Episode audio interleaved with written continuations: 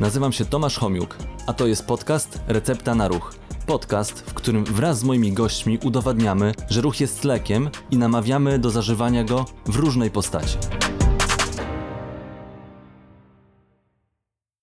Cześć, witam Was w kolejnym odcinku podcastu Recepta na Ruch. Dzisiaj moim gościem jest dr Urszula Zdanowicz. Dzień dobry.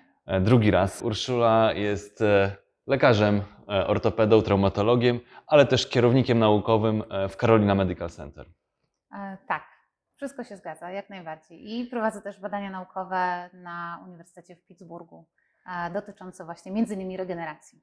Dokładnie, a o tym też możecie w siedemdziesiątym szóstym odcinku, bo w siedemdziesiątym szóstym? W siedemdziesiątym szóstym okay. Rozmawialiśmy też o tym, o stawach kolanowych konkretnie, a dzisiaj porozmawiamy o chrząstkach stawowych, czyli nie tylko będzie o stawach kolanowych, dobra, bo ta chrząstka też jest w innych miejscach naszego ciała, ale może od początku, czym w ogóle jest chrząstka stawowa? Chrząstka stawowa jest taką niezwykłą tkanką, która pokrywa końce kości, tam gdzie są stawy. Można powiedzieć, że to jest taka powierzchnia poślizgowa, czyli jeżeli mamy jakikolwiek staw, gdzie mamy ruch, to kość jest pokryta tą chrząstką. I chrząstka jest niezwykłą tkanką dlatego, że ze wszystkich materiałów na świecie, które człowiek tworzy i które istnieją naturalnie, chrząstka ma najmniejszą ścieralność i najmniejszy współczynnik tarcia.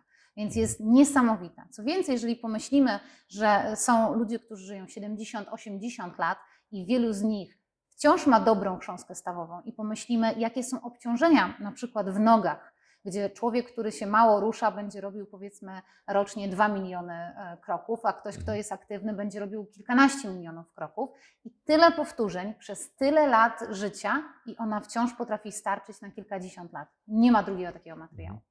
No niezwykłe jest nasze ciało. A chrząstka stawowa, w jaki sposób ona się odżywia? Chrząstka stawowa wbrew pozorom nie odżywia się od strony kości, na której leży, tylko odżywia się od strony stawu. Dlatego też, haha, ruch to zdrowie, tak, bo chrząstka potrzebuje ruchu. Staw musi się ruszać, żeby chrząstka była odżywiana, bo te substancje odżywcze są w płynie stawowym. I on jest dzięki temu, temu ruszaniu się stawu, on jest jakby wpychany w tą chrząstkę jak w gąbkę. Dlatego też w ogóle ortopedia w tej chwili zmierza trochę w kierunku bardziej agresywnego, częściej operacyjnego podejścia do różnych urazów, ale to wszystko jest właśnie po to, żebyśmy nie musieli unieruchamiać stawu, żebyśmy przynajmniej w jakimś zakresie, nawet jeżeli nie można obciążać, żeby ruch był możliwy, bo to jest kluczowe dla dobrobytu chrząstki. Ulu, to tak jak powiedziałaś, że no niesamowite jest, że czasami osoby po osiemdziesiąt dziewięćdziesiąt lat mają chrząstkę w bardzo dobrej formie.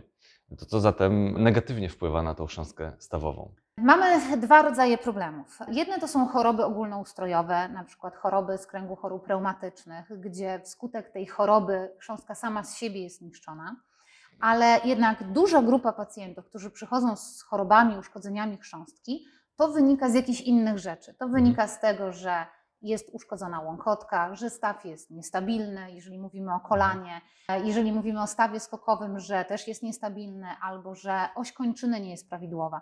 Bo trochę, to jest trochę, z nogami jest trochę jak z nogami od stołu, no, muszą być proste, jak są krzywe, to po jakimś czasie to się odbija czkawką. Trochę inna jest sytuacja w kończynie górnej, dlatego że to nie jest tak zwana kończyna podporowa, nie chodzimy na rękach, przynajmniej nie na co dzień, w związku z czym ta chrząstka ma trochę inne wyzwania i zdecydowanie rzadziej choruje, a nawet jeżeli choruje, to człowiek trochę lepiej się do tego adaptuje i potrafi z tym żyć, niż jeżeli to dotyczy biodra, kolana czy stawu skokowego. A kiedy najczęściej dochodzi do takich, do takich uszko- uszkodzenia takich chrząstek? No, w różnych stawach to się dzieje w różnych mechanizmach. W stawie skokowym na przykład to są zazwyczaj zmiany pourazowe. siedemdziesiąt procent pacjentów, którzy mają zniszczoną chrząstkę w stawie skokowym, przeszło jakieś złamania w tym stawie. I te złamania bardzo często się są no, nieprawidłowo wygojone. Nawet drobne rzeczy, staw skokowy mówi się, że to jest um, wyjątkowy staw, bo to jest jedyny staw, który nam się z wiekiem nie niszczy. Można mieć dwie protezy biodra, dwie protezy kolana i staw skokowy, nówka sztuka. Natomiast to jest staw, który niczego nie wybacza. On jest idealnie do siebie dopasowany, tam są tak zwane widełki stawu skokowego i jakiekolwiek odchylenie, krzywo wygojone złamanie, to bardzo szybko się pojawiają zmiany zwyrodnieniowe. Dla przykładu w kolanie, jeżeli jest źle wygojone złamanie czy przewlekła niestabilność, często zanim dojdzie do zaawansowanych zmian zwyrodnieniowych musi minąć pięć, dziesięć, piętnaście, a nawet dwadzieścia lat. W stawie skokowym to się potrafi wydarzyć w parę miesięcy. Jeżeli chodzi o kolano, tutaj najczęstszą przyczyną to właśnie będą uszkodzenia łąkotek, które są amortyzatorami w kolanie, uszkodzenia więzadłowe, które z jednej strony dają niestabilność, więc ten staw już nie pracuje tak idealnie, jego biomechanika jest zmieniona, ale też niestabilność więzadłowa prowadzi do uszkodzeń łąkotek. Na przykład każdy miesiąc chodzenia bez więzadła krzyżowego przedniego, to ryzyko współistniejącego uszkodzenia łąkotki wzrasta o jeden procent, czyli po roku mamy już dwanaście procent. Po dwóch latach dwadzieścia cztery procent jest to ryzyko. Przebyte złamania śródstawowe. W stawie biodrowym z kolei jakakolwiek niewielka nawet dysplazja stawu biodrowego, nieprawidłowe ustawienie, tam są też konflikty w stawie, więc jakby każdy staw ma troszeczkę inną specyfikę. Ale to nie tylko duże stawy mają chrząstkę. Małe stawy, jak na przykład palce u stóp, też mają chrząstkę i ona też potrafi chorować. Duży palec, paluch tak zwany, tam jest pierwszy staw śródstopnopalcowy, często kończy się właśnie paluchem sztywniejącym, czyli przestaje się ruszać. A dlaczego? Bo zniszczyła się chrząstka, nie ma tej powierzchni poślizgowej. No i tu później cała biomechanika się później zmienia, I od samego palca do, do, tak, do góry. Absolutnie. Ulu, a jaka metoda diagnostyczna jest najlepsza, żeby zobrazować, co się dzieje z chrząstką stawową? Inaczej bym powiedziała. Jaka metoda diagnostyczna jest jedyną metodą? No, jedyną. No, no, do, do, do tego dążyłem. Rezonans magnetyczny. Rezonans magnetyczny, mhm. który powinien mieć przynajmniej półtorej tesli, można powiedzieć w uproszczeniu, to jest jakby rozdzielczość tego, co tak. uzyskujemy. Teraz szczęśliwie są już rezonanse trzuteslowe i więcej, ale też ten rezonans powinien być zrobiony w odpowiedni sposób, powinien mieć odpowiednie sekwencje, takie, które właśnie są czułe na to, żeby wykryć uszkodzenia chrząstki. Co więcej, rezonans magnetyczny jest, można powiedzieć, takim plasterkowym badaniem, czyli my plasterkujemy daną strukturę, mhm. więc te plasterki nie mogą być za grube, bo jeżeli grubość warstwy będzie grubsza niż no, grubość chrząstki, nie jest jakaś gruba. no to wtedy jakby rozdzielczość tego badania automatycznie spada, więc zdecydowanie rezonans magnetyczny. Dobrze, to w takim razie co na tym rezonansie może, można zobaczyć na tej chrząstce? Czyli jakie są rodzaje uszkodzenia tej chrząstki? Co się może z nią zadziać? Z, e, taka... czy, czy to urazowo, czy to w wyniku jakiegoś tam inwolucji wraz z wiekiem może się tkanka zmieniać? E, taka podstawowa klasyfikacja Outbridge'a zakłada cztery stopnie uszkodzenia. To się nazywa chondromalacja, słowo już nawet w takim języku już popularnym znane. znane. które tak naprawdę znaczy rozmiękanie chrząstki i jest trochę, powiedziałabym, z czasów, kiedy tak my nie do końca rozumieliśmy, co z tą chrząstką się dzieje. Natomiast nadal funkcjonuje chondromalacja i teraz chondromalacja pierwszego stopnia jest wtedy, gdy ta chrząstka jest miękka. Jak na przykład robi się artroskopię, dotyka się do niej, to ona się tak trochę ugina, nie jest idealnie taka porcelanowo twarda. Chondromalacja drugiego stopnia to są w niej takie pęknięcia, które są do połowy jej grubości. Trzeciego stopnia powyżej połowy jej grubości, a czwartego stopnia to już jest dziura do kości. I to można w rezonansie dosyć precyzyjnie ocenić. Natomiast ważniejszym pytaniem niż to, może nie ważniejszym, równie ważnym pytaniem jak to, gdzie mamy uszkodzenie, jakie ono jest głębokie i jakie ono jest duże, jest dlaczego doszło do tego uszkodzenia. Dlatego, że jeżeli my nie odpowiemy sobie na pytanie, dlaczego chrząstka w tym konkretnym miejscu się zniszczyła, i tylko skupimy się na naprawianiu tej chrząstki w ten czy w inny sposób, jestem pewna, że masz na to jakieś pytania dzisiaj, to nasze działania będą nieskuteczne, no bo skoro zdrowa chrząstka się zniszczyła z jakiegoś powodu, to, to jak my szybciej. tego powodu nie wyeliminujemy, to nasze działania będą na dłuższą metę skazane na niepowodzenie. To prawda. Powiedz mi proszę, z punktu widzenia chirurga, jak widzisz różne chrząstki w różnych stawach, no to wiesz, no, to tylko... chirurg może zajrzeć sobie tam, tak? Ale normalny człowiek nie, nie jest w stanie sobie wyobrazić, jak ta chrząstka wygląda, jaką ma... ma trochę, trochę... kurczaka. Kurczaka. Zachęcam, żeby kupić nóżka kurczaka, jest I kość się... i na końcu ona jest pokryta... Czyli takim... na żółwym człowieku się nie różni od tej, co jest nie. już tam Nie, niespecjalnie się różni. Ona i histologicznie wygląda podobnie i tak makroskopowo, gdy po prostu na nią patrzymy. Czyli to są te końce kości, które są pokryte taką... twardą, szklistą tkanką, właśnie chrząstką stawową. Tak właśnie wygląda zdrowa chrząstka. Jak już mamy chorą chrząstkę, tak? Mhm. czy, czy uszkodzoną, chrząstka może się w jakiś sposób goić? Chrząstka, jak zdefiniujemy słowo goić, chrząstka na pewno nie potrafi się regenerować. I to jest chyba największy taki mit, który funkcjonuje. I zarówno w kontekście leczenia operacyjnego, jak i leczenia zachowawczego, jak i różnych suplementów, różnych rzeczy, które ludzie przyjmują doustnie, dostawowo, różnych zabiegów fizjoterapeutycznych, chrząstka w człowieku nie odrasta. W ogóle w człowieku niewiele rzeczy odrasta, niewiele rzeczy potrafi się regenerować.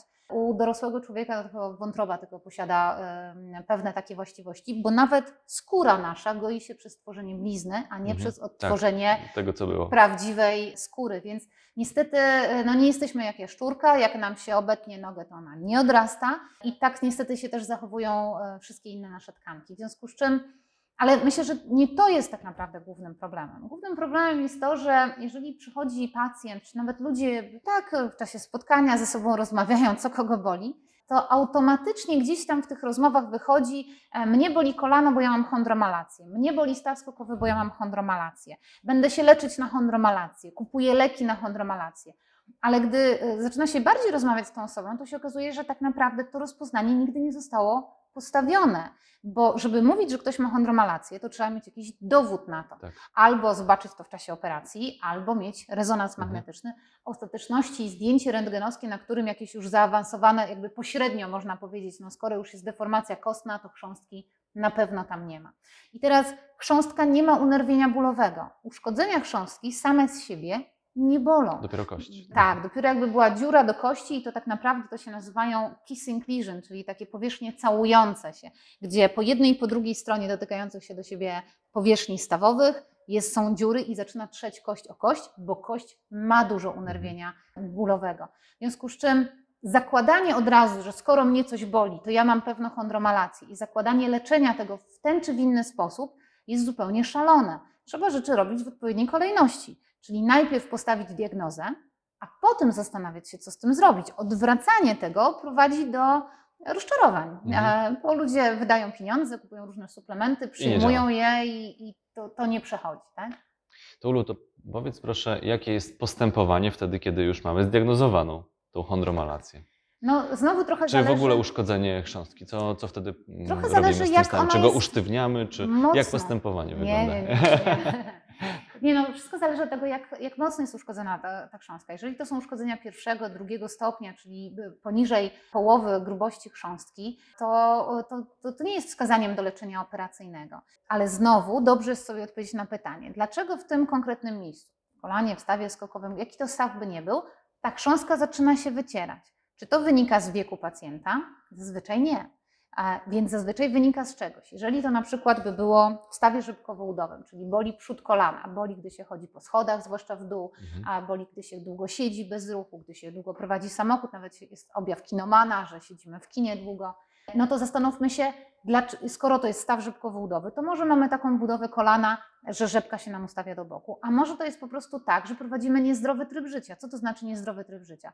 To znaczy, że chodzimy do pracy i siedzimy w niej po dwanaście godzin, po czym samochodem wracamy do domu, w którym znowu siedzimy i potem w domu siedzimy. Nie mamy tego ruchu i tej, tego odżywienia. No, jest takie powiedzenie, że życie to ruch i ruch to życie. Tak. Tak? Ruch potrzebny jest stawom. W tej chwili zresztą W H O chyba w zeszłym roku zmieniła zalecenia dotyczące rekomendowanego poziomu aktywności fizycznej, bo wcześniej chyba było, że trzy razy w tygodniu po trzydzieści minut, a teraz jest, że godzinę dziennie o średniej lub małej intensywności i chyba raz czy dwa razy w tygodniu e, taka wyższa, e, wyższa intensywność. Dlatego, że to jest potrzebne, czyli można powiedzieć, że zdrowiej jest codziennie, nie wiem, pójść do pracy na piechotę niż raz w tygodniu na intensywne ćwiczenia. W trupa pójść i ćwiczyć intensywnie, bo to jest prosta droga do, do problemów. Mamy się więcej ruszać, mamy zaparkować przystanek dalej, mamy przejść się na piechotę, mamy pójść z psem na spacer, mamy każdy moment, kiedy możemy się ruszać więcej, ruszać się więcej. I wracając do stawu żebkowo-udowego, więc może rozwiązaniem jest rehabilitacja.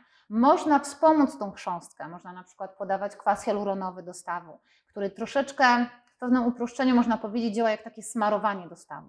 Ale często pacjenci się spodziewają, że okej, okay, to ja będę miał podany kwas hialuronowy do stawu i będę zdrowy.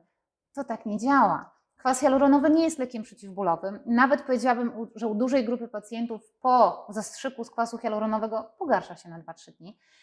Więc i to jest tylko wspomaganie. Nadal ten kwas hialuronowy nie wyeliminuje tego, że mamy złą biomechanikę, więc tu musimy popracować z fizjoterapeutą, a może wpadliśmy na pomysł, że chodzimy na siłowni i nieprawidłowo robimy ćwiczenia. Czasami wystarczy trochę inaczej zrotować nogę i już inaczej będziemy pracować. Na przykład rower. Patrzę teraz i ten rower mi tak przychodzi do głowy. Rower jest świetnym rodzajem aktywności. Nawet ludzie z naprawdę ciężkimi schorzeniami są w stanie jeździć na rowerze. Ale jeżeli jeżdżą długo na rowerze i na przykład mają stopę skierowaną do środka, albo mają wpinane pedały i mają je źle ustawione, to przy odpowiedniej ilości powtórzeń to się zacznie odbijać tak.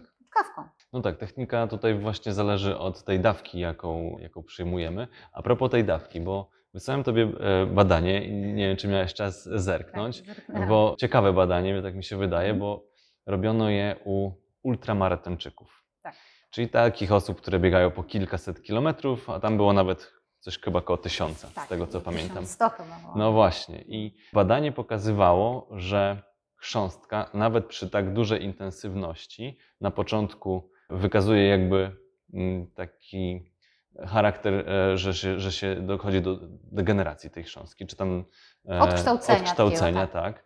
Ale po pewnym czasie, nawet w trakcie cały czas trwającego tego wysiłku, ona potrafi się sama regenerować. Tak, ona wraca do swojego wyjściowego stawu, tylko tu trzeba mieć dwa zastrzeżenia do tego badania. Po pierwsze, dotyczyło to młodych, zdrowych, bardzo wytrenowanych, trenujących niemalże zawodowo ludzi. Tak. Czyli podejście z głową do treningu raczej. Tak, bo chodzi mi o to, że tak zachowuje się zdrowa chrząstka. Ja teraz właśnie byłam przy przygotowaniach do maratonu warszawskiego, gdzie kilka tysięcy ludzi będzie jutro biegło. Większość z tych ludzi to są amatorzy, a wielu z nich jest po trzydziestu, po czterdziestu, po pięćdziesięciu i tak dalej. Wielu z nich ma już jakieś istniejące problemy. Niekoniecznie czują te problemy, one niekoniecznie muszą im na co dzień przeszkadzać. Ale przy tak dużym obciążeniu jak czterdzieści parę kilometrów, to ta chrząstka już może zachowywać się zupełnie inaczej. No bo to jest trochę tak, że mamy coś, co jest idealnie gładkie, twarde, ma bardzo niską ścieralność i bardzo niskie tarcie, ale jeżeli w tym, w tej strukturze, w tej chrząstce będą pęknięcia, będą nierówności, będzie taki, czasami to wygląda trochę jak, jak taki meszek dosłownie, to przy tej ilości powtórzeń może zacząć coś się dziać. Więc tak, badanie pokazuje, że zdrowa chrząstka bardzo dobrze znosi obciążenia. Są badania, które pokazują, że chrząstka właśnie jest trochę jak gąbka. Ona pod wpływem obciążeń odkształca się, dzięki czemu też częściowo amortyzuje tą siłę, która przez staw jest przenoszona i potem wraca do wyjściowej wielkości. I są badania, które mówią, w jakim czasie to się dzieje. W różnych stawach, w zależności tak. od biomechaniki, to się dzieje w różnym czasie, więc na przykład z tego wynika częstotliwość wykonywania pewnych ćwiczeń, czy ilość powtórzeń, czy ilość obciążeń. To wszystko jest jakby bardzo fajnie można, można prześledzić i sobie zaplanować. Natomiast jeżeli ktoś już ma problem, to może to wyglądać inaczej. Dzisiaj na maratonie rozmawiałam o regeneracji. Moja obserwacja jest taka, że ludzie trenują bardzo profesjonalnie i to jest, i to jest fantastyczne, ale oni nie odpoczywają.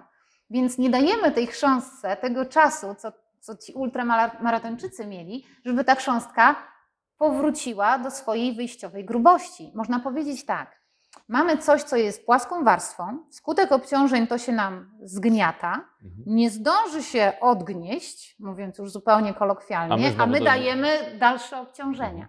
Tak? Więc takie rzeczy nie będą się kończyły dobrze. Dlaczego? Bo jak ta chrząstka jest odkształcona i dostaje nowe obciążenia, to ona już nie ma jak się odkształcić mhm. bardziej, więc tak. będzie gorzej znosiła kolejne obciążenia, które się pojawią. No tak, tutaj podejście, podejście z głową przede wszystkim i dobranie tej dawki do, do, do swoich możliwości. No, ja, ja, ja myślę w ten sposób. No, y, ludzie kończą wyższe studia, żeby być fizjoterapeutami, ludzie kończą wyższe studia zupełnie inne, żeby być trenerami przygotowania motorycznego. Kilka lat się tego uczą i szczerze też ktoś, kto jest zaraz po studiach, no, jeszcze ma dużo nauki przed sobą, tak bym Musi powiedziała. Nabrać troszkę doświadczenia. Więc trzeba korzystać jakby z, z, z rad profesjonalistów, tak? No, to jest szalone sądzić, że sami będziemy wszystko wiedzieć, tak? To tak jak zawodnicy wyczynowi mają swojego trenera. Są owszem zawodnicy, nie wiem, jak Robert Korzeniowski, który potrafi sam sobie narzucić pewne rzeczy, ale on jest wyjątkowy i unikalny. Natomiast cała reszta jednak potrzebuje wiedzieć, kiedy ma podkręcić śrubkę, kiedy trzeba odpocząć, kiedy trzeba odpuścić. Więc korzystajmy z porad specjalistów, zwłaszcza jeżeli zaczynamy wchodzić na wyższe poziomy aktywności. Tak, zgadzam się z Tobą całkowicie. No, ale wracając, powiedziałaś o tym, że chrząstka ma taką możliwość jakby trochę nasiąkania, pogrubiania, przez to lepsze mm-hmm. możliwości amortyzacyjne. To mi się skojarzy od razu, od razu z rozgrzewką, bo podobno rozgrzewka ma dawać taki efekt, żeby przygotować chrząstkę do dalszych obciążeń już na, na, na wyższym obciążeniu. Rozgrzewka działa na bardzo wielu poziomach. Ona przygotowuje nasz układ oddechowy, ona przygotowuje nasz układ krwionośny, ona zwiększa przepływ krwi przez mięśnie, dzięki czemu one, jak są, można powiedzieć, właśnie rozgrzane, co jest trochę kolokwializmem, są bardziej elastyczne, tak. Będą mniej podatne na urazy. I to samo dotyczy też chrząstki. My wtedy rozprowadzamy ten płyn stawowy po, po tym stawie. Ta chrząstka jest wszędzie odżywiona, przygotowana do wysiłku, który będzie. Rozgrzewka jest jednym dosłownie z paru udowodnionych dobrze czynników, które redukują ryzyko urazu, przeciążenia, problemów. Ulu, jeszcze miałem zapytać o jedną rzecz, bo też podesłałem, znalazłem tak na szybko jakieś rekomendacje. Tam akurat dotyczyło w ogóle zwyrodnień stawu, ale chrząstka gdzieś tam też się z tym wiąże. Odnośnie takich niefarmakologicznych metod postępowania w przypadku właśnie zmian na przykład zwyrodnieniowych. Czy takie niefarmakologiczne sposoby zalecasz, czy jak, jak w ogóle do tego podchodzisz? To jest tak. Co to znaczy niefarmakologiczne metody? No więc to może być to, to fizykoterapia zna... na przykład. Tak. Ja nie mam nic przeciwko fizykoterapii. Uważam, że ona jest dobra. Uważam, że ona ma duży potencjał u niektórych pacjentów do zmniejszenia bólu, obrzęku, stanu zapalnego, więc potrafi doraźnie przynieść ulgę. Natomiast oczekiwanie, jak czasami pacjenci mówią, ja byłem na rehabilitacji i, i miałem piętnaście laserów, sześć magnetroników i trzynaście ultradźwięków, to na dłuższą metę nie pomoże, bo to tak naprawdę niewiele zmienia. My tylko doraźnie zmniejszamy stan zapalny. Dlaczego zmniejszamy stan zapalny? Bo to jest zazwyczaj bezpośrednia przyczyna dolegliwości. Więc no, równie dobrze pewno ibuprofen można by było wziąć i byłby podobny efekt. Natomiast jest to coś, z czego można korzystać, tylko trzeba rozumieć, jakie są możliwości tego. Rzeczą, która jest niefarmakologiczna i która w mojej opinii, zwłaszcza w przypadku kończyn dolnych, ma kluczowe znaczenie, to jest waga ciała. Jeżeli ktoś ma nadwagę, zresztą mechanicznie wydaje się dosyć logiczne, tak? Jeżeli mamy jakieś łożysko, staw, który nam się niszczy, zaciera, niedobrze działa, no to im większe obciążenie przez ten staw będzie przechodziło, tym gorzej, tym szybciej się będzie niszczyło i tym bardziej będzie pewno bolało. Więc redukcja masy ciała u pacjentów z nadwagą, w mojej opinii, jest często ważniejsza niż nawet operacje, które można zrobić. Jakby, jeżeli ktoś schudnie, dosłownie dwa dni temu był u mnie pacjent, który w przeciwieństwie do większości moich pacjentów bardzo poważnie wziął tą rekomendację do, do, do serca z panią dietetyk, żeśmy, w zasadzie to głównie jej zasługa, można powiedzieć, schudł dziesięć kilo, nie ma żadnych dolegliwości. Ja już nie mówię o tym, że jego poziom cholesterolu się poprawił, glukozy, że ciśnienie jest lepsze i tak dalej. Chodzi bez bólu, chorobę jaką miał, ma nadal, tak. Dokładnie taką samą, ale ona już tak nie przeszkadza, więc chyba ze wszystkich niefarmakologicznych rzeczy redukcja masy ciała u osób z nadwagą, powiedziałabym, że jest kluczowa do tego, żeby zyskać sobie trochę czasu. Mhm. To nas nie wyleczy, ale być może ustąpią dolegliwości, być może spowolnimy przebieg choroby. Poza tym to jest często takie błędne koło, bo nabieramy masy ciała, bo się nie możemy ruszać, nie możemy się ruszać, bo nas boli, ale jak jesteśmy ciężsi, no to uszkodzenia się będą robiły coraz większe i ból będzie się robił coraz większy, więc czasami trzeba albo właśnie skorzystać z pomocy lekarza, farmakoterapii. Bardzo też zachęcam, ja jestem w ogóle wielkim zwolennikiem korzystania z porad specjalistów, no bo znowu, dietetyka to są oddzielne, dosyć trudne, złożone, skomplikowane studia. Ktoś tak. wiele lat uczył się tylko o tym. Skorzystajmy z tej porady, bo inaczej to będzie taka sinusoida. Będziemy łapać wagę, gubić ją, ale to nie chodzi o to, żeby szybciej, to chodzi o to, żeby skutecznie i na trwałe. Co jeszcze? Różnego rodzaju tapingi pewno masz na myśli, plastrowanie nie, wiesz, to, się. Co jeszcze akurat w tych rekomendacjach to, to była edukacja. Tak naprawdę właśnie, żeby wytłumaczyć. Między innymi robimy to w tym podcaście, tak? Żeby, tak. żeby wytłumaczyć, na czym rzecz polega. Żeby ktoś zrozumiał, co mu szkodzi, a co mu pomaga. Do tego były ćwiczenia i tam były ćwiczenia cardio, ćwiczenia siłowe, tai chi, co było pierwszy raz w rekomendacjach, gdzieś tam udowodnione, że, że to działa. Także to było w tych takich najbardziej udowodnionych ale znowu, naukowo, ale teraz znowu ćwiczeń. Znowu, dlaczego? Dlatego, że jak się ruszamy, to chrząstka jest lepiej odżywiona.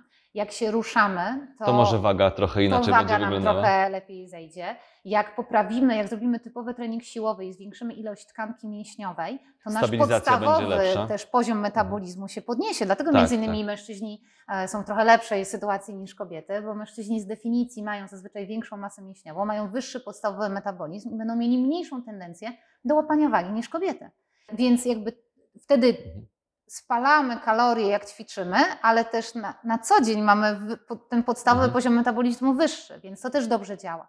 Mamy lepszą stabilizację tych stawów. Jeżeli mamy jakieś zaburzenia osi, które można skorygować właśnie przez lepszą stabilizację miednicy, lepszą stabilizację tułowia, ciała, no to też to się poprawia, więc absolutnie jak najbardziej tak. Tak, tam też były ćwiczenia tak zwane nerwowo-mięśniowe, czyli chodzi o to, żeby też czucie głębokie poprawić w stawach, no bo to też wpływa na biomechanikę stawu i na wpływa odpowiednie na to, ustawienie. Tak. tak, i to jest coś, co w zasadzie każdy może robić w domu.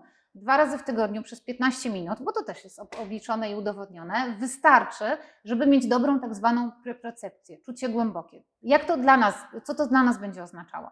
To oznacza dla nas mniejsze ryzyko urazu, większość urazów, większość skręceń, kolana, stawu skokowego, tego, że ktoś się przewróci, wynika z tego, że nasza reakcja nerwowo-mięśniowa jest ułamek sekundy opóźniona. opóźniona i to powoduje, że się przewracamy albo się nie przewracamy. Będziemy się pewniej czuć na nogach, będziemy lepiej chodzić, będziemy chodzić bardziej prawidłowo, a prawidłowe chodzenie, prawidłowy wzorzec ruchu to jest równomierna dystrybucja obciążeń, mhm. więc nie ma żadnego miejsca, które jest bardziej obciążane, więc absolutnie tak. Ulu, e, to jak... Ty tak wszystko robisz pod ten temat, pod... widzę. Oczywiście, no taki temat, ruch, ruch, ruch. Oprócz ruchu, no to są też sytuacje, kiedy sam ruch już nie wystarczy. I trzeba podjąć większe interwencje. I wtedy czyli... wkraczam ja cała tak. na biało. Dokładnie tak. Czyli jakie są współczesne metody leczenia, takie operacyjne chrząstki stawowej? Znowu wrócę do czegoś, co już powiedziałam wcześniej. W mojej opinii i w opinii bardzo wielu naukowców najważniejsze jest wyeliminowanie przyczyny, przyczyny która tak. doprowadziła do, do tego uszkodzenia. Tak. No i teraz, i to jest jakby zasadnicza rzecz tego leczenia. Czyli na przykład, jeżeli ktoś ma chorą chrząstkę po wewnętrznej stronie kolana, w przedziale przyśrodkowym, dlatego że nie ma tam łąkotki, to jeżeli my byśmy tylko chcieli naprawić mu chrząstkę, niezależnie od tego, jaką technikę weźmiemy czarodziejską, hodowane chondrocyty, na membranach, komórki macierzyste, cudawianki, to jak my nie zastąpimy tej łąkotki czymś, przeszczepem łąkotki, nie zrobimy osteotomii, nie wyprostujemy kości, nie przyniesiemy obciążenia na zdrowszą część, nasze działania będą skazane na niepowodzenie. Tak. Ale w drugą stronę, jeżeli my tylko zrobimy taką osteotomię, przeszczep łąkotki, i nie naprawimy chrząstki, to efekt też będzie dobry. Tak potężna jest właśnie siła w tym. Jeżeli nam się zniszczyła chrząstka dlatego, że mamy niestabilność rzepki, no to prócz naprawienia tej chrząstki musimy ustabilizować rzepkę i tak dalej, i tak dalej. Czyli zawsze trzeba myśleć o tej przyczynie.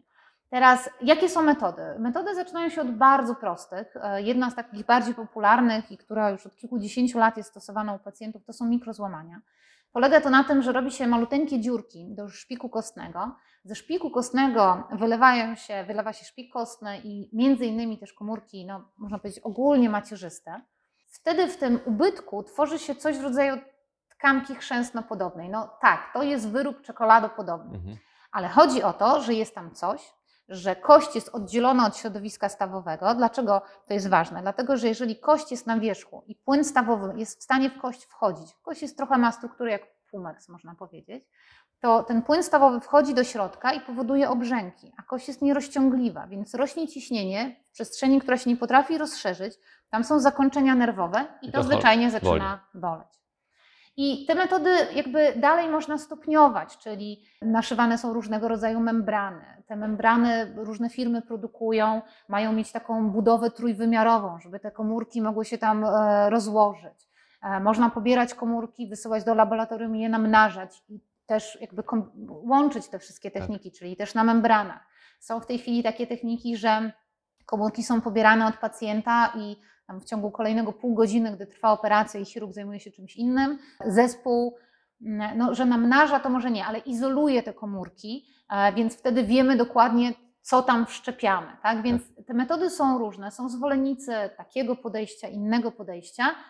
Ja jestem najbardziej zwolennikiem tego, żeby wyeliminować tą przyczynę, która do tego tak. doprowadza, bo widzę, że pacjenci, u których ja niekoniecznie używam bardzo zaawansowanych czy drogich technologii, jeżeli ja zrozumiem tą pierwotną przyczynę i ją wyeliminuję, i ją skoryguję, to ci pacjenci funkcjonują bardzo dobrze. Być może rzecz jest w tym, że innej jakości tkanka powstaje, że gdy to są zwykłe mikrozłamania, no to jest faktycznie taki no, wyrób czekoladopodobny. Gdy już tam implantujemy komórki, gdy pozwalamy im się osadzić na trójwymiarowych membranach, to jakościowo to będzie lepsze, więc starczy na dłużej. Tak. Tak? Takie jest mhm. założenie tego. Ale jeszcze nie ma takiej chrząstki, która by zastąpiła. Czy nie wymyślą, nie, nie, nie da się wydrukować, no bo przecież są drukarki już takie nie, biologiczne. Nie, niestety, razie... niestety tego nie potrafimy. Chrząstka ma bardzo skomplikowaną budowę i wbrew pozorom, wbrew pozorom, bo bardzo się dużo mówi właśnie o terapiach komórkowych, przeszczepie chondrocytów, czyli komórek chrzęsnych, przeszczepie komórek macierzystych, wbrew pozorom w chrząstce komórek wcale tak dużo nie ma. Naokoło komórek jest coś w rodzaju takiej właśnie tkanki szklistej i to ona daje tą mechaniczną wytrzymałość. No więc staramy się to jak najbardziej odtworzyć, ale to nadal nie jest jeszcze to. Tak, technologia nie dogania człowieka, biologii nie człowieka. Dogania, zresztą my y, trochę stawiamy y, coraz większe wyzwania, bo ja, ja pamiętam, jak ja zaczynałam pracować, no, blisko już będzie dwadzieścia cztery lata temu, a, no to osoba pięćdziesięcioletnia, no to w zasadzie była, jak miała zniszczony staw, kwalifikowana do protezy. Teraz przychodzą pacjenci siedemdziesięciopięcioletni i mówią, że ich boli, jak dużo jeżdżą na nartach. Mają zupełnie inne oczekiwania, to się bardzo tak. zmieniło. Ta granica trochę dzięki medycynie, opiece zdrowotnej, dobrobycie bardzo się przesuwa, w związku z czym definicja, kto jest osobą starszą, kto nie jest osobą starszą, też się zmieniła, a my... No, My tak trochę do czterdziestki jesteśmy stworzeni, a już potem to już trochę trzeba nas serwisować. I ja myślę, że to fajnie, że coś potrafimy zrobić, natomiast chyba klucz jest w tym, żeby wyłapać, tak jak powiedziałam na początku, zazwyczaj ta chrząstka niszczy się z jakiegoś powodu, tak. Więc wyłapmy tych pacjentów wtedy, gdy ten powód się pojawia. Gdy urywamy krzyżowe, gdy mamy niestabilny staw skokowy, gdy mamy krzywo wygojone złamanie, gdy mamy urwaną łąkotkę, leczmy to skutecznie, zanim dojdzie do tych uszkodzeń chrząstki, bo nic tak dobrego jak własna chrząstka na dzień dzisiejszy medycyna nie stworzyła. Trzeba im wcześniej, tym lepiej zadziałać, tak? No bo ja, ja chyba też o tym mówiłam, mam wrażenie, zeszłym razem, więc będę się pewno powtarzać, ale... Ból jest naszym sprzymierzeńcem. Ból daje nam sygnał, że coś się dzieje. Tylko że człowiek jest jedynym zwierzakiem na kuli ziemskiej, który świadomie to ignoruje. Albo łyknie coś, żeby nie bolało. Eee, no ta, no, ale po co jest ból? Ból jest po to, żebyśmy się zatrzymali, zmniejszyli aktywność, pozwolili organizmowi tyle, co organizm da radę, sobie z tym poradzić, a nie żeby koniecznie za wszelką cenę zabijać ten ból, zabijać stan zapalny. Stan zapalny jest pierwszą fazą gojenia. Eliminowanie go do zera z punktu widzenia organizmu i długofalowego punktu po prostu nie jest dobre. Wszystko, wszystko prawda, żeby jeszcze każdy tak rozsądnie do tego podchodził. Pytanie jeszcze takie też pewnie wiele osób ci zadaje. Czy jest jakaś suplementacja, która pomaga w tym formie chrząstki, można powiedzieć? Tak, jest wiele suplementów. Większość z nich opiera się na różnego rodzaju związkach związanych z siarczanem chondroityny. Ale nie tylko. Natomiast i są duże badania, które pokazują, że pacjenci, którzy regularnie przyjmują te substancje, czują się lepiej. Natomiast błędem jest zakładanie, że ktoś miał dziurę w chrząstce i po tego typu suplementacji ta dziura zniknie, zniknie albo mhm. chrząstka się zregeneruje. Tak? To się nie wydarzy, co nie znaczy, że te suplementy są złe. Kwasy hialuronowe, kolejny rodzaj suplementacji, tylko już trochę bardziej inwazyjnej, bo to się w zastrzyku podaje do stawu. Można podawać nawet prewencyjnie. Mhm. Można podawać nawet wtedy, gdy jest zdrowa chrząstka. Tylko znowu trzeba mieć realistyczne oczekiwania co do tego, co te rzeczy mogą. Tak? Mhm. Więc na spokojnie. Często pacjenci, którzy mają chorą chrząstkę i cierpią z powodu nawracających wysięków w stawach, mają wielokrotnie robione punkcje. No, to jest takie działanie wynikające... To, to przyniesie na pewno doraźną ulgę, dlatego że boli to, że znowu rośnie ciśnienie w czymś, co już dalej się nie może ale rozciągnąć. Ale i tak urośnie. No ale jak przyczyny, która do tego doprowadziła, nie wyeliminujemy, no, łatwiej się leczy, jak się wie, co się leczy. Tak? Bo, a ja lubię, jak jest łatwo. Właśnie tak czytałem, że, że ta suplementacja i tego typu metody są lepsze, jak chrząstka jest jeszcze w dobrej w miarę no, formie. W ogóle najlepiej się leczy zdrowych ludzi. To jest w ogóle idealna sytuacja. Nie, myślę, że to jest dobre wspomaganie. Myślę, że pacjenci subiektywnie, i to dużo pacjentów to mówi, czuje się lepiej. Natomiast nic nam nie odrośnie, problem nie zniknie do końca. I będzie pewna grupa pacjentów, którzy nie odczują tego efektu. Czasami to jest kwestia tego, a nie innego preparatu. Te preparaty mają różne tam substancje pomocnicze, różnie się wchłaniają i tak dalej. A czasami to jest kwestia tego, czy naprawdę, bo kiedy ludzie się tym interesują, jak już ich coś boli. Tak. Więc pytanie jest takie, czy my na pewno wiemy, co tych ludzi boli. Czy może boleć chondromalacja drugiego, trzeciego stopnia, czyli taka nie do kości? Pośrednio może, czyli sama chrząstka nas nie będzie bolała, ale przez to, że tam są różne nierówności, czasami jakieś pływają fragmenty chrząstki, to powoduje zapalenie błony maziowej, co albo powoduje ból sam w sobie, albo ta błona maziowa będzie produkowała więcej płynu i ból będzie wynikał z tego, że staw po prostu nam spuchnie. Ale, ale tak, po raz setny to powiem, tak, trzeba zrozumieć, skąd ten ból wynika. To jeszcze na koniec zostawiłem. Czy słyszałaś, czy znasz jakieś mity dotyczące chrząstki? Wiesz co, no chyba większość z nich to już poruszyliśmy, tak? Czyli A to właśnie... tak na koniec jako podsumowanie możemy. Bo, Skoro bo mnie boli mnie... kolano, to mam chondromalację, to jeden z mitów. Chrząstka mi odrośnie, jak wezmę siarczan chondroityny, albo jak będę miał kwas hialuronowy do stawu. W ogóle chrząstka odrasta, że się zregeneruje, tak? Mhm. To niestety tak nie działa. Chrząstka się odkształca i może wrócić do swojego pierwotnego stanu. Nie. No ja mam, ja mam, Ty masz ten, coś dla mnie. Ja, ma, ja mam szczególny właśnie związany z ruchem, bo ludzie czasami mają takie przeświadczenie, że jak, nie wiem, mają zwyrodnienia właśnie kolan, to nie powinni biegać, nie powinni trenować siłowo, a rekomendacje właśnie pokazują, że to w odwrotnym kierunku powinno być. I tak, tylko że tylko da, ja co, wiem, ja myślę, ta, ta że dawka, problem, ta dawka. Problem wynika z tego, że często ten ruch powoduje u tych pacjentów dolegliwości. A więc to też trzeba zrobić z głową. Na przykład bieganie, wbrew powszechnemu sądzeniu, jest w mojej opinii najbardziej skomplikowaną i najbardziej wymagającą formą ruchu. Rower? Absolutnie nie. Rower prawie każdy da radę. Rower to jest taka forma treningu w odciążeniu trochę, tak samo jak pływanie. Do pewnego stopnia, tak? Tak, tak. Więc jakby trzeba znaleźć taką formę ruchu, która dla tego pacjenta w tym wieku, z tymi uszkodzeniami będzie dobra. Ale absolutnie ten ruch jest ważny, nawet po to, żeby tą masę ciała mhm. kontrolować lepiej. Tak. Jak nie, nie ruszamy się, no to jest bardzo trudno utrzymać tą masę ciała. Tak, to jest taka powszechna z- zasada, że można wykonywać aktywność, która nie niesie ze sobą dolegliwości bólowych. Czyli jeśli nie boli, no to znaczy, że można akurat tą formę Naprawdę robić. Zazwyczaj organizm da nam znać, jak coś będzie nie tak. Chodzi tylko o to, żeby nie ignorować tych sygnałów. Ja myślę, że, że tutaj, bo wiesz, no to jest recepta na ruch, także A, ja się tak czepiam. Ja rozumiem, Dlatego ja się chodzi, staram wpasować chodzi, w formułę. Chodzi, chodzi mi o to, że tak jak powiedziałaś, że nasze ciało właściwie już po czterdziestym roku życia trzeba serwisować, no to ja jestem zdania, że, no że, ten, że, ten, że ten ruch, to odżywianie, to dbanie o naszą psychę, to pozwala na to, żeby ten serwis zaczął, zaczął się znacznie później niż, niż ta czterdziestka. Znaczy, ja myślę, że też czasami jest trochę tak, że jak jesteśmy młodzi, to się więcej ruszamy, potem no, przychodzą obowiązki, rodzina, praca, jest mniej tego ruchu, potem nagle przychodzą te wspaniałe czterdzieste urodziny, ludzie chcą się wziąć za siebie i zaczynają się brać za siebie skokowo, dlatego że w ich głowie oni wciąż są dwudziestolatkami, tu się wiele nie zmieniło, a zmieniło się wiele. Bo zazwyczaj jesteśmy trochę ciężsi, zazwyczaj znacznie mniej się ruszaliśmy. Nawet elastyczność naszych tkanek dosyć gwałtownie spada. No, starzeją się nam tkanki niestety. No tak, no z wiekiem nie jest lepiej, no niestety. W każdym bądź razie trzeba tą, ten powrót do aktywności, to super, że ludzie mają taki odruch, tylko niech to nie będzie od razu w takim razie dobrze przebiegnę ultramaraton, żeby sobie coś udowodnić, bo to karmimy swoje ego, a nie naszą chrząstkę stawową. Tak.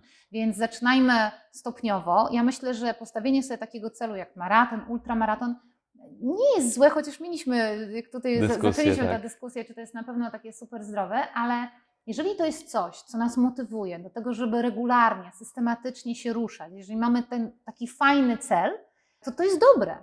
A problem bierze się z tego, znowu wracamy do ego, że często to się robi bardzo kompetycyjne, tak? Jest w literaturze angielskojęzycznej to się nazywa white collar, czyli białe kołnierzyki, czyli to są faceci, menadżerowie wysokiego szczebla, bardzo ambitni ludzie, ludzie, którzy są przy, jakby przyzwyczajeni do tego, że stawiają sobie trudne cele i są w stanie je zrealizować. I oni na przykład biegają cztery maratony przez pół roku.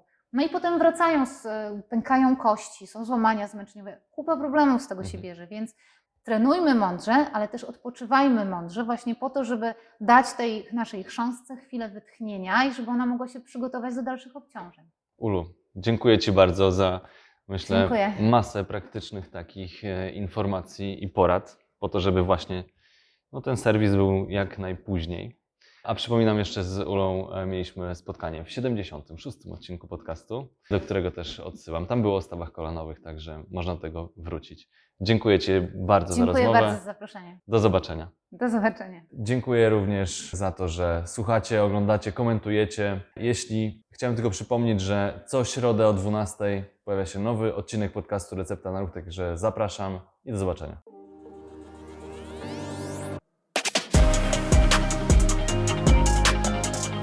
Dzięki, że byliście. Mam nadzieję, że zostaniecie tutaj na dłużej.